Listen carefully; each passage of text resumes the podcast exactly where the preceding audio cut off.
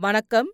நீங்கள் கேட்டுக்கொண்டிருப்பது புஷ்பலதா பார்த்திபனுடன் கதை செண்டு. சிவகாமியின் சபதம். எழுதியவர் கல்கி கிருஷ்ணமூர்த்தி. பாகம் இரண்டு காஞ்சி முற்றுகை. அத்தியாயம் பத்து. ஆனந்த நடனம். அப்பா நான் நடனம் ஆடி வெகுகாலம் ஆகிவிட்டதே. இன்றைக்கு ஆடட்டுமா? என்று சிவகாமி கேட்டாள். இருவரும் வீட்டுக்கு சற்று தூரத்தில் ஒரு மரத்தடியில் கிடந்த கல்லின் மீது உட்கார்ந்திருந்தார்கள். பக்கத்து மரத்தடியிலே வர்ணம் அரைக்கும் கல்லுவங்களும் வர்ணம் காய்ச்சும் அடுப்புகளும் சட்டி பானைகளும் கிடந்தன. ஆயனர் சிறிது அதிசயத்துடன் சிவகாமியை உற்று நோக்கினார். இன்றைக்கு என்ன குழந்தாய்? உன் முகம் இவ்வளவு களையாயிருக்கிறது? என்று வினவினார். உடனே மறுமொழி சொல்ல முடியாமல் சிவகாமி சிறிது திகைத்துவிட்டு பிறகு கமலியை பற்றி கேள்விப்பட்டதிலிருந்து எனக்கு உற்சாகமாய் இருக்கிறதப்பா காஞ்சிக்கு போய் கமலியை பார்த்துவிட்டு வரலாமா? என்றாள். உடனே தான் பிழை செய்து விட்டதை உணர்ந்து நாவை பற்களினால் கடித்துக்கொண்டு ஆமாம் அப்பா சக்கரவர்த்தி ஏதோ நமக்கு செய்தி அனுப்பியதாக சொன்னீர்களே அது என்ன? என்று கேட்டாள். எதிரி சைனியம் வடபெண்ணை ஆற்றை கடந்து விட்டதாம். காஞ்சியை நெருங்கி வந்து கொண்டிருக்கிறதாம். காஞ்சியை முற்றுகை போட்டாலும் போடுமாம். ஆகையால் ஒன்று நீங்கள் காஞ்சி நகருக்கு போய்விடுங்கள் அல்லது சோழ தேசத்துக்கு போங்கள் என்று சக்கரவர்த்தி சொல்லி அனுப்பினாராம். நீ என்ன சொல்லுகிறாய் அம்மா? நான் என்ன சொல்ல அப்பா? எனக்கு என்ன தெரியும்? தங்கள் இஷ்டம் எதுவோ அதுதான் எனக்கும் இஷ்டம். என் இஷ்டம் இங்கேயே இருக்க வேண்டும் என்பதுதான். இந்த கோட்டை விட்டு வேறெங்கே போனாலும் எனக்கு மனநிம்மதி இராது என்றார் ஆயனர். எனக்கும் அப்படித்தான் அப்பா. இங்கேயே நாம் இருந்து விடலாமே என்றாள் சிவகாமி. மாமல்லரின் ஓலையில் தாம் வந்து அவளை சந்திக்கும் வரையில் ஒன்றும் முடிவு செய்ய வேண்டாம் என்று எழுதியிருந்ததை நினைத்து கொண்டுதான் மேற்கண்ட விதம் சிவகாமி சொன்னாள். காஞ்சிக்கு போய் கமலியை பார்க்க வேண்டும் என்ற ஆசை ஒரு பக்கத்தில் அவளுக்கு அளவில்லாமல் இருந்தது. ஆனால் எட்டு மாதத்துக்கு முன்பு திருநாவுக்கரசரை பார்ப்பதற்காக காஞ்சிக்கு போய் திரும்பியதும் முதன் முதலாக மாமல்லர் தனக்கு எழுதிய ஓலையை நினைவுபடுத்தி கொண்டாள். அரண்மனை நிலா மாடத்தில் முத்து பறித்த பட்டு விதானத்தின் கீழே தங்கக் கட்டிலின் மேல் விரித்த முல்லை மலர் படுக்கையிலே படுத்துறங்க வேண்டிய நீ என்னுடைய ரதசாரதியின் வீட்டில் தரையிலே விரித்த கோரைப்பாயில் படுத்துறங்கினாய் என்பதை எண்ணி எண்ணி என் மனம் புண்ணாகிறது என்று பல்லவகுமாரர் எழுதியிருந்தார். இதிலே அவர் சிவகாமியிடம் கொண்டிருந்த காதலின் மேன்மையும் வெளியாயிற்று. கண்ணபிரான் வீட்டிலே வந்து சிவகாமி தங்குவதை அவர் அவ்வளவாக விரும்பவில்லை என்பது புலனாயிற்று.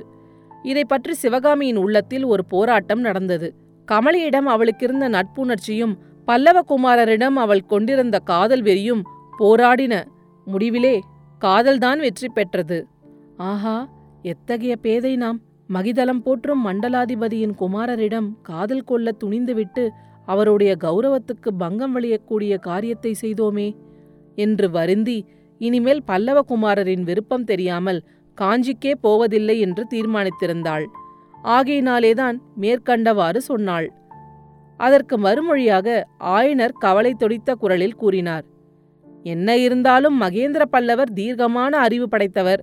அவருடைய கட்டளைக்கு மாறாக நடந்தால் ஏதாவது விபரீதம் வருமோ என்னவோ.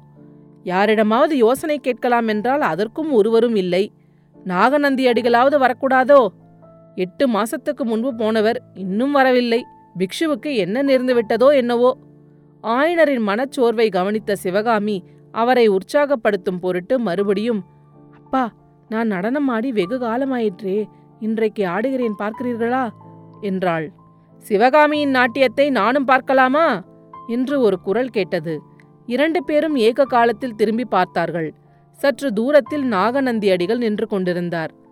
புத்தம் சரணம் கச்சாமி தர்மம் சரணம் கச்சாமி சங்கம் சரணம் கச்சாமி என்று நாகநந்தி கோஷித்து முடித்ததும் ஆயனர் அடிகளே! வரவேணும் வரவேணும். நினைத்த இடத்தில் நினைத்தபோது வந்து அருள் செய்கிறவர் கடவுள்தான் என்று பெரியோர் சொல்வார்கள். தாங்களும் கடவுள் மாதிரி வந்திருக்கிறீர்கள். உங்களைப் பற்றி இப்போதுதான் பேசிக் கொண்டிருந்தோம் என்றார். அப்படியா? இந்த காவி வஸ்திரதாரிகளைப் பற்றி நினைவு வைத்துக் கொண்டிருந்தீர்களா? சிவகாமியின் திருநாவினால் கூட நாகநந்தியின் பெயர் உச்சரிக்கப்பட்டதா? அவ்விதமானால் என்னுடைய பாக்கியந்தான் ஆயனரே உங்கள் குமாரியின் புகழ் தேசமெல்லாம் பரவியிருக்கும் அரிசியத்தை நான் என்னவென்று சொல்வேன்? திருவதிகைக்கும் தில்லைக்கும் போனேன் உறையூருக்கு போனேன் வஞ்சிக்கு போனேன் நாகைக்கும் போயிருந்தேன். இன்னும் தெற்கே மதுரை அம்பதிக்கும் கொற்கை துறைமுகத்துக்கும் சென்றிருந்தேன். எங்கே போனாலும் எனக்கு முன்னால் சிவகாமியின் புகழ் போயிருக்க கண்டேன். காஞ்சியிலிருந்து நான் வந்ததாக தெரிந்ததும் எல்லாரும் சிவகாமியின் பரதநாட்டிய கலையை பற்றியே கேட்டார்கள். புத்த பிக்ஷுகளின் சைன முனிவர்களும் கேட்டார்கள். சைவ பெரியார்களும் வைஷ்ணவ பக்தர்களும் கேட்டார்கள். உறையூரில் சோழ மன்னர் கேட்டார். நாகப்பட்டினத்திலே சீன தேசத்திலிருந்து வந்திருக்கும் சித்திரக்காரர்கள் கேட்டார்கள். ஆயனரே இப்பேற்பட்ட கலைச்செல்வியை புதல்வியாக பெற நீர் எவ்வளவோ பாக்கியம் செய்திருக்க வேண்டும். இவ்வாறு புத்த பிக்ஷு சொன்மாறி பொழிந்து வருகையில் ஆயனரும் சிவகாமியும் இடையில் பேசச் சக்தியற்றவர்களாக பிரமித்து நின்றார்கள். கடைசியில் நாகநந்தி ஓ மகா சிற்பியே சென்ற எட்டு மாதத்திற்குள் சிவகாமியின் நடனத் திறமை இன்னும் எவ்வளவோ வளர்ந்திருக்க வேண்டுமே. தென்னாடெல்லாம் புகழும் நடன ராணியின் நாட்டியத்தை பார்க்கும் பாக்கியம் இன்று எனக்கு கிட்டுமா? என்றார். நாகநந்தியின் விஷயத்தில் சிவகாமியின் மனப்பாங்கு கூட அவருடைய புகழுரைகளினால் ஓரளவு மாறிவிட்டது. எனவே ஆயனர் ஆடுகிறாயா அம்மா? என்று கேட்டதும் உடனே ஆகட்டும் அப்பா என்றாள் சிவகாமி.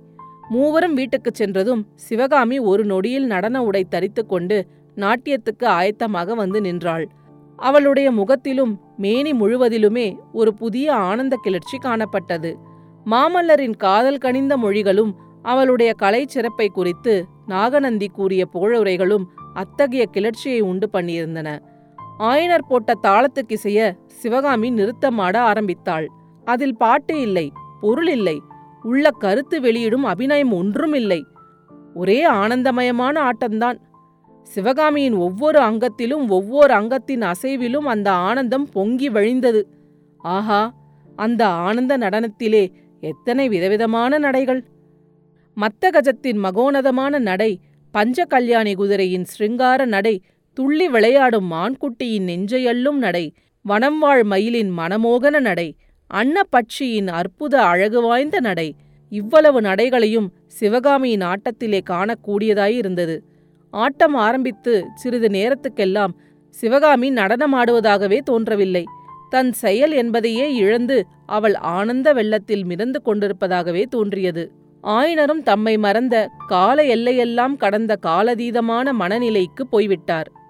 அடுத்த அத்தியாயத்தில் விரைவில் சந்திப்போம். கதைச்செண்டு பற்றி உங்கள் நண்பர்களிடமும் உறவினர்களிடமும் பகிரவும். உங்கள் கருத்துக்களை கமெண்ட்டுகளில் பதிவிடுங்கள். உங்கள் கருத்துக்களை கேட்க ஆவலுடன் காத்துக் கொண்டிருக்கின்றேன். நன்றி. நீங்கள் கேட்டுக்கொண்டிருப்பது புஷ்பலதா பார்த்திபனுடன் கதை செண்டு.